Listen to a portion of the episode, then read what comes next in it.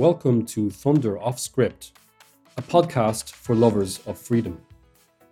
In today's episode, I'll tell you why I started this podcast series and ask whether recent political developments point to the rise of a collectivist philosophy of government in the West.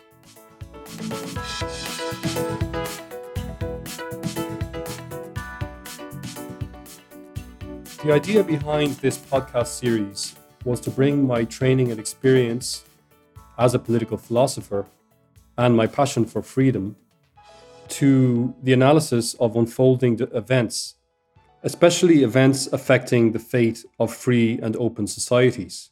I had a few negative experiences attempting to develop my ideas and thoughts and share uh, various different types of evidence with my audience. One was with Twitter, which essentially kicked me off um, because they had a political disagreement with me. Another was with YouTube, which I continue to publish on, but which has arbitrarily censored um, several of my videos. And another one was Medium, which is a blog host, which actually took down my very first blog in which I reported on censorship by Twitter. So, in light of all of those experiences, I was very, very pleased to find a platform, Substack, in which I was actually free to express my informed opinions without having a censor breathing down my neck.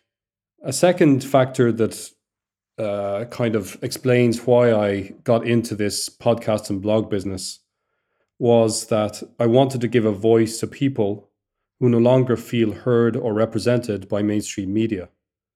The mainstream media, not all of them, but many mainstream media, have essentially become voice pieces for um, for governments and for official organizations. They are no longer critical and independent voices. They report what governments want them to report, and they very often ignore perspectives that don't fit in with the official narrative. One example is, of course, the BBC's coverage of anti lockdown protests, which was um, extremely selective and one sided by comparison with their coverage of, for example, Black Lives Matter protests. Don't forget to check out my blogs and podcasts at davidthunder.substack.com. That's davidthunder.substack.com. I have argued in some of my videos that we are currently facing the rise of a new philosophy of governance, namely collectivism. So I'd just like to say a few words about what I mean. There are two basic approaches to governance that are mutually incompatible. One is that which has characterized the Western world for a long time. Um, well, in overall terms, not so long, but certainly for at least for the second half of the 20th century, and that is liberal individualism. Liberal individualism is based on a philosophy of voluntary cooperation between individuals and groups. Individuals and groups freely cooperate in order to achieve their purposes, and government exists in order to facilitate those cooperative relationships. Liberal individualism is premised on a relation of trust between ruler and ruled. The ruler is not there in order to coerce us into acting responsibly, but simply in order to uphold law and order and provide a framework within which individuals can freely and responsibly live their lives. This individualist and voluntarist approach to social order is in stark contrast with another approach, which is illiberal collectivism. Illiberal collectivism advocates a highly collectivized approach to decision making. Social decisions are concentrated within a centralized authority and are made on behalf of the collective at large. Basically, a highly select political and scientific elite tells people how to solve their problems illiberal collectivism is premised on a relation of distrust between rulers and ruled.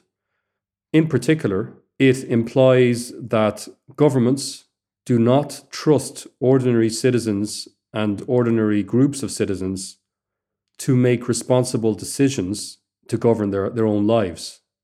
Rather, it assumes that citizens are incompetent to govern their own lives and are generally untrustworthy and therefore require a highly centralized and organized elite, a scientific and political elite, to make their decisions for them on their behalf. To make this all a little more concrete, let me take a few concrete examples. Flu epidemics in the West prior to 2020 were handled based on a model of liberal individualism. Governments existed in order to facilitate free and voluntary cooperation among citizens.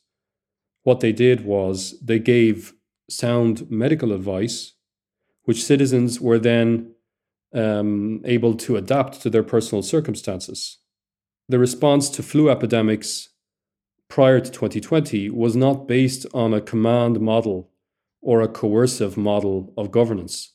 Rather, it was based on more of a horizontal model in which groups should take on board the advice of governments and government advisors and adapt that advice to their circumstances. Contrast that liberal individualist approach to public health to the approach that we've seen since 2020. In this latter approach to the COVID 19 pandemic, citizens were subject to extensive and intrusive government coercion over the most, the tiniest aspects of their everyday lives.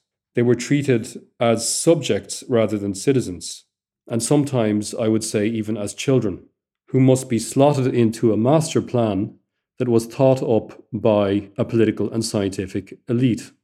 In this particular case, by public health scientists and by political rulers.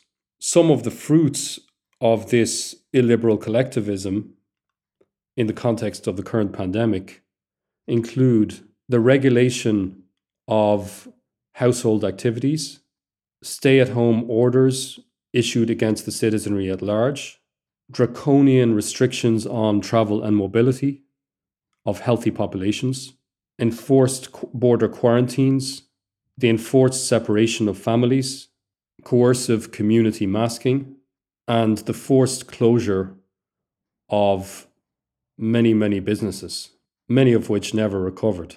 All of these measures are symptomatic of a new philosophy of governance which is not based on the free cooperation of individual citizens, but rather on a command model of political order in which social problems, extremely complex social problems, are solved through social engineering implemented by a political and scientific elite.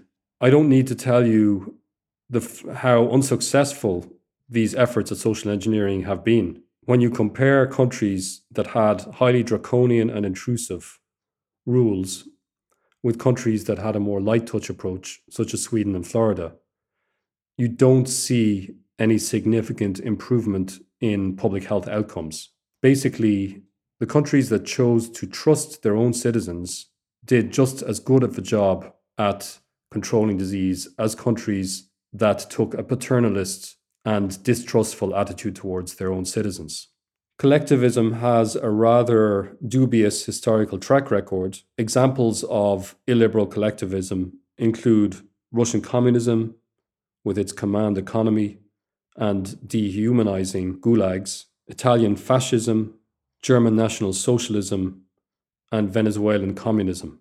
I don't think I need to make any elaborate argument to show you that these sorts of examples paint a very bleak picture of illiberal collectivism.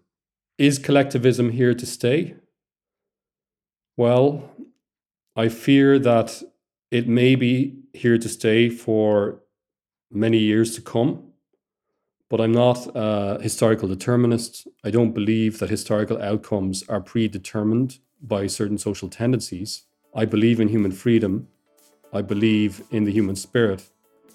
And I believe that we are capable of resisting and turning back this tendency towards collectivism and totalitarianism. Only time will tell if citizens rise up against these illiberal and totalitarian tendencies. That's all for now. Thanks for tuning in, and I look forward to speaking to you on our next podcast.